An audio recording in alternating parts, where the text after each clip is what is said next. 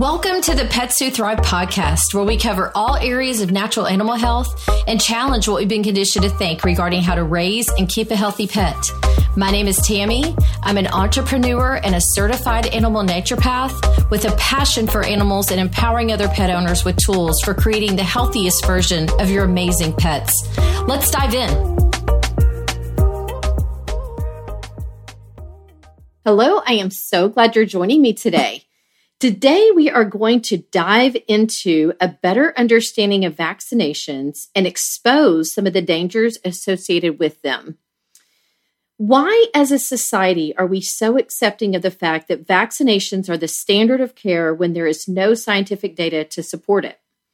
We are taught from an early age that vaccinations will protect us from all of the diseases of the time, making us healthier as a result.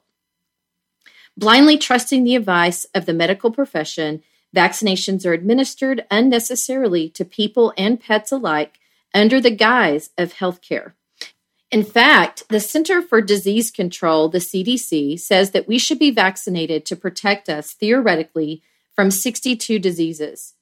Not until someone becomes ill or even dies is the profession questioned for the heinous act of injecting a vial of toxic substances into the body, bypassing all of the natural mucosal passageways. In the book Mark of the Beast by Dr. Patricia Jordan, she states When you take a closer look, you'll see that vaccines cause more damage than good. More and more humans and pets are being vaccinated on a regular basis, with the result ending in acute and chronic diseases related to vaccinations. Chronic diseases have many names, including arthritis, hypo or hyperthyroidism, allergies, asthma, irritable bowel disease, repeated ear infections, skin disease, heart disease, diabetes, kidney failure, and cancer. To understand this epidemic, you must follow the money trail as it is related to vaccines. For example, the CDC spent $190 million to hide research that mercury is a neurotoxin and to disprove that mercury was linked to autism. I fear that my own personal experience of being diagnosed with type 1 diabetes at age 16 could have been linked to an autoimmune response from childhood vaccines. There is absolutely no history of diabetes in my family, which begs the question why at this age would I have an autoimmune induced destruction of islet cells in my pancreas? Some would just think it's bad luck, but knowing how vaccines alter the organism, it only makes sense that my immune system was turned on its head.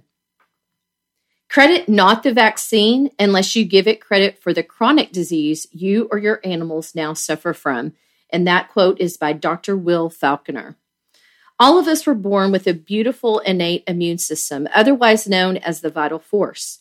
The vital force is there to stand up to anything that challenges it, like a great warrior ready for battle. It is a network of glands, nodes, and organs and must be supported constantly with nutrients that are species appropriate. Immune confusion and dysregulation occur with improper nutrition, vaccinations, and environmental toxins. When the immune system is dysregulated in our pets, many symptoms labeled as allergies occur. Instead of recognizing these symptoms as dysregulation of the immune system or a body that is not in homeostasis, most conventional veterinarians will administer antibiotics and steroids, which further dysregulate the immune system. Most conventional veterinarians are suppressing the symptoms that are warning signals that something is not right. And this is akin to unplugging the check engine light on your car. You're not getting to the bottom of it. The term vaccinosis was termed all the way back to the 1700s, however, best described by British physician named Dr. J. Compton Burnett in his book, Vaccinosis and Its Cure by Thuya, and it was written in 1884. Compton Burnett noticed that a number of diseases appeared in his patients after they were vaccinated with smallpox. The vaccine for smallpox was the first widely used on humans. Some of the diseases he saw were eczema, urinary tract infections, chronic ear infections, chronic headaches, and sore spines. Dr. Burnett coined the term vaccinosis. In its simplest sense, vaccinosis means illness that came about due to being vaccinated. Vaccinosis is chronic disease, and conventional medicine has no cure for chronic disease. Giving an antibiotic, a steroid, or a prescribed medicine such as Apoquel that is prescribed all too frequently will not cure chronic disease, but instead only mask symptoms and drive disease deeper into the body. Fear of succumbing to a disease or virus is the driving force behind the persistent use of vaccinations. What the general public, including doctors and veterinarians, do not know or choose not to believe is that by vaccinating, you are keeping mutations of the disease in play.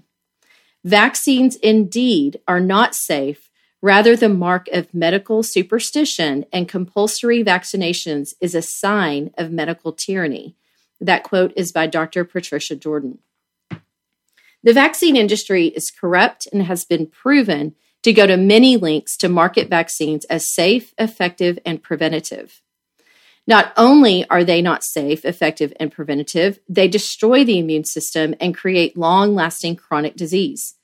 Vaccines are a multi billion dollar industry. The CDC makes recommendations to all 50 states on which vaccinations should be given. When the state receives federal funding for the vaccinations, they receive kickbacks from the CDC. Patricia Jordan, in her book entitled Mark of the Beast Hidden in Plain Sight, references two individuals who have witnessed vaccine controversy in the U.S. Barbara Loe Fisher and Dr. Harris Coulter. These two authors both agree that not only are vaccines the sacred cow of the public health care system, they have also become the golden calf. Unfortunately, due to the greed of the vaccine industry, people and animals suffer with insurmountable acute and chronic disease and even death in some cases. You do not have to go far to find story after story detailing how a recently vaccinated cat and or dog mysteriously came down with something. When the illness is outside of the 24-hour window of the administered vaccination, many veterinarians are quick to say that their illness is unrelated to the vaccines. Because of this, adverse vaccine reactions are grossly underreported to the tune of less than 10%. To make matters worse, the veterinarians that try to report adverse vaccine reactions are ridiculed by the drug company, making it a painstakingly difficult assignment. Furthermore, many of the companies who make vaccines are the same companies that make the drugs used to treat vaccine reactions. Dr. Henry R. Bybee of Norfolk, Virginia, has publicly stated My honest opinion is that vaccine is the cause of more disease and suffering than anything I could name.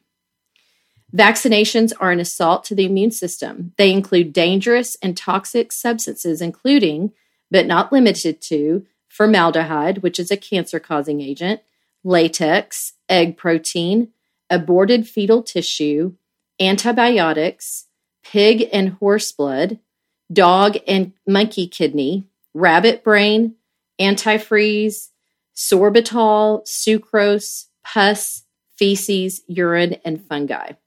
Additionally, vaccines include adjuvants, substances that enhance the antibody production, including mercury and aluminum, and both of which have been proven as neurotoxins.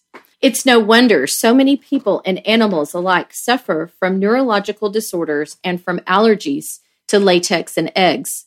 None of these ingredients are substances that a body would encounter as part of a natural immunity to disease, therefore, creating an unnatural response. Vaccinations work by inducing a stronger disease, which repels weaker natural disease.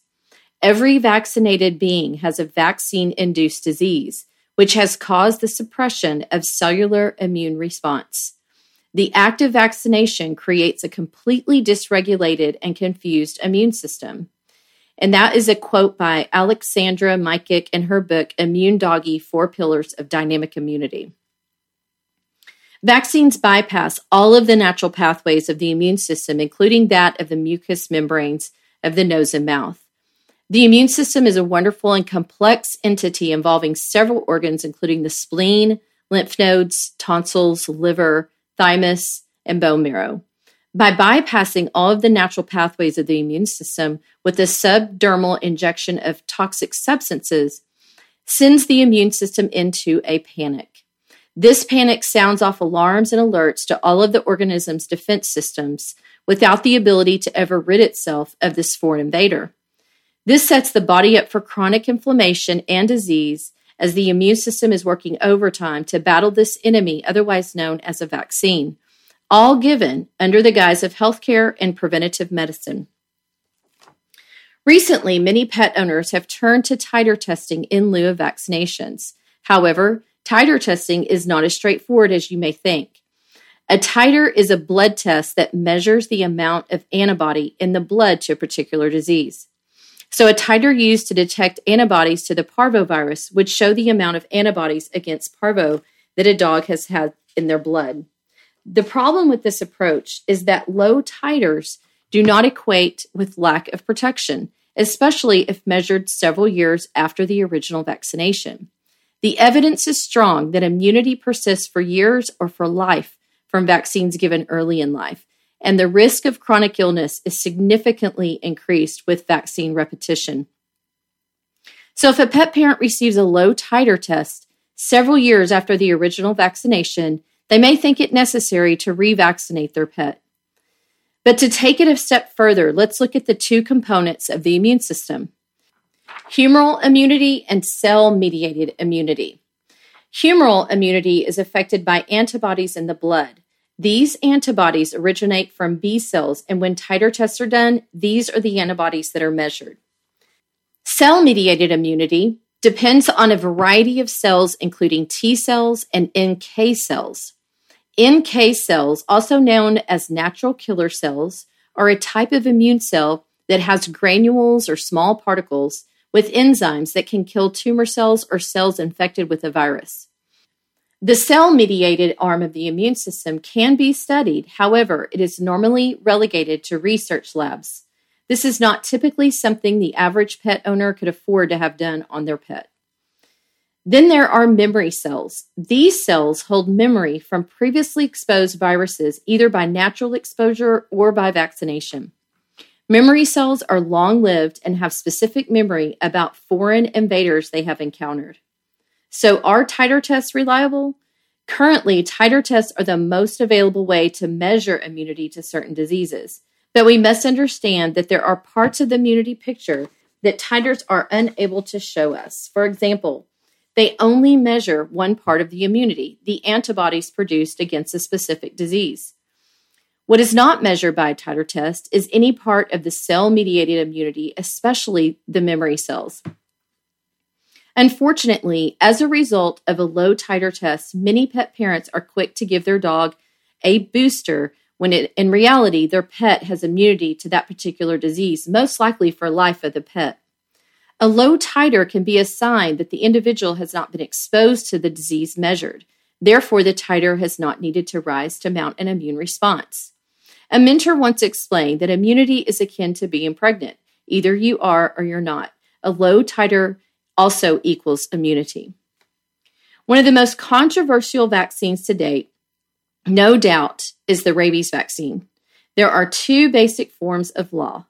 One is the legal, constitutional, and common law that this country was founded on, and the other is colorable law passed by administrative agencies and bureaucrats who have been given so called authority to pass laws. According to Dr. John Fudens, naturalrearing.com, and the big scam rabies vaccination, any and all mandatory rabies vaccination programs are colorable law and that they have been passed and mandated upon the pet owning public by certain vested interest groups. These groups include veterinarians and medical organizations. Second are the local animal control personnel, bureaucrats, and politicians. All of their intentions are powered by greed, power, and control. The rabies law was put into place to protect the human population. Sadly, the outcomes of this colorable law has led to unnecessary long-term damage to our pets. Many veterinarians make it common practice to vaccinate for rabies with an arbitrary, unscientific interval whether it be one year or three years for the lifetime of the animal for their own monetary benefit. What is not considered by these lawmakers is the level of risk an animal may have to contracting the rabies virus. For instance, if a pet mostly lives indoors in an area where rabies is non existent, or if they live in a high risk rabies endemic area. These same veterinarians are administering the rabies vaccine are unlikely to tell you the risk associated with this highly toxic cocktail. Due to the extremely high adverse reactions from vaccines, and namely the rabies vaccination, Kris Christine has dedicated herself to educating other pet owners of the dangers of vaccinations by forming the Rabies Challenge Fund. Kris Christine unfortunately lost her dog Meadow after developing a mast cell cancerous tumor at the site of the most recent rabies vaccination. The Rabies Challenge Fund was put into place to challenge the belief that a three year booster is necessary when data from serological studies conducted by Dr. Ronald Schultz show antibody titers that confer immunity to rabies seven years after vaccination. More than ever, pet parents must be informed as to how to navigate through this very agenda driven bureaucratic process to protect their pet from short and long term vaccine damage. If you believe a law is immoral, you have a duty to disobey it. And that quote is by Pat McKay from the book Natural Immunity. As part of my due diligence in learning more about the vaccination requirements in place from local boarding and grooming facilities, I contacted six boarding facilities and three groomers within a 10 mile radius of my retail store, Bark Avenue. My questions were Would you accept titer tests in lieu of vaccination records for my dog to either be boarded there or to be groomed at your facility? And then the other question was would my dog be able to either be boarded or groomed at your facility with a vaccination waiver from my veterinarian that states vaccinations would be detrimental to my pet's health? The results were as follows. Three of the six boarding facilities said that they would not accept titers in lieu of vaccinations, no exceptions. Three said that they would accept titers for parvo, distemper, adenovirus, and rabies. The dog that I was using for this example has had all of the above titers completed on her. I'll also let them know that she was 14 and a half years old.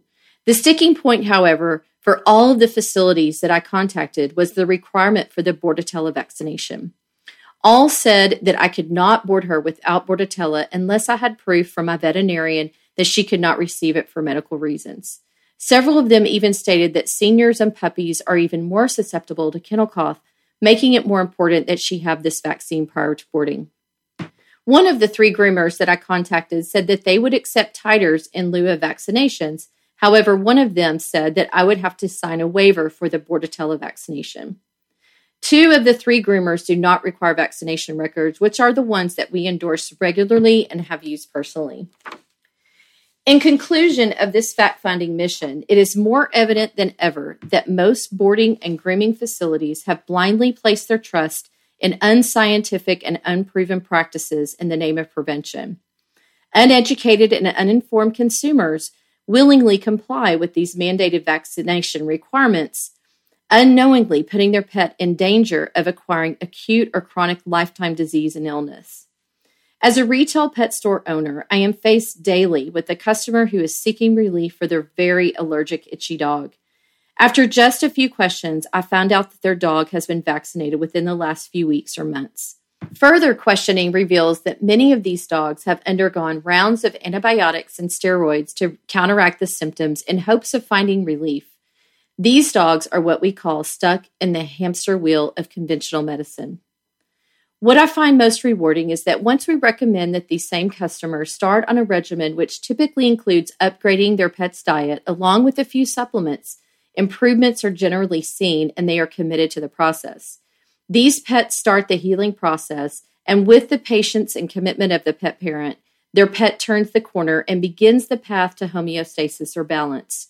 This is another testament of how following the laws of nature equate to health. To acquire true immunity to disease, first and foremost, the body must be supported with proper species appropriate nutrition. Since dogs and cats are carnivores, they require fresh, raw meat, bones, and organs to thrive. Additionally, their immune system must not be suppressed with toxins such as vaccines, pesticides, including conventional heartworm preventative and flea and tick treatment. They should have plenty of access to fresh, non chlorinated, and non fluoridated water and lots of natural exercise and sunshine. Unfortunately, there is no room in nature for straying from nature's laws of health without experiencing recourse. As always, everything I do is about your dogs and your cats and trying to keep them as healthy as possible. I hope you enjoyed today's podcast, and we will see you next time. Thank you so much for listening in today. If you loved this episode, share it with someone who may also want to help their pet. You can share it now or post it on social media. Tag me in it so that I can reach back out to you. I'm so proud of you for taking steps to help your amazing furry family member. Talk to you soon.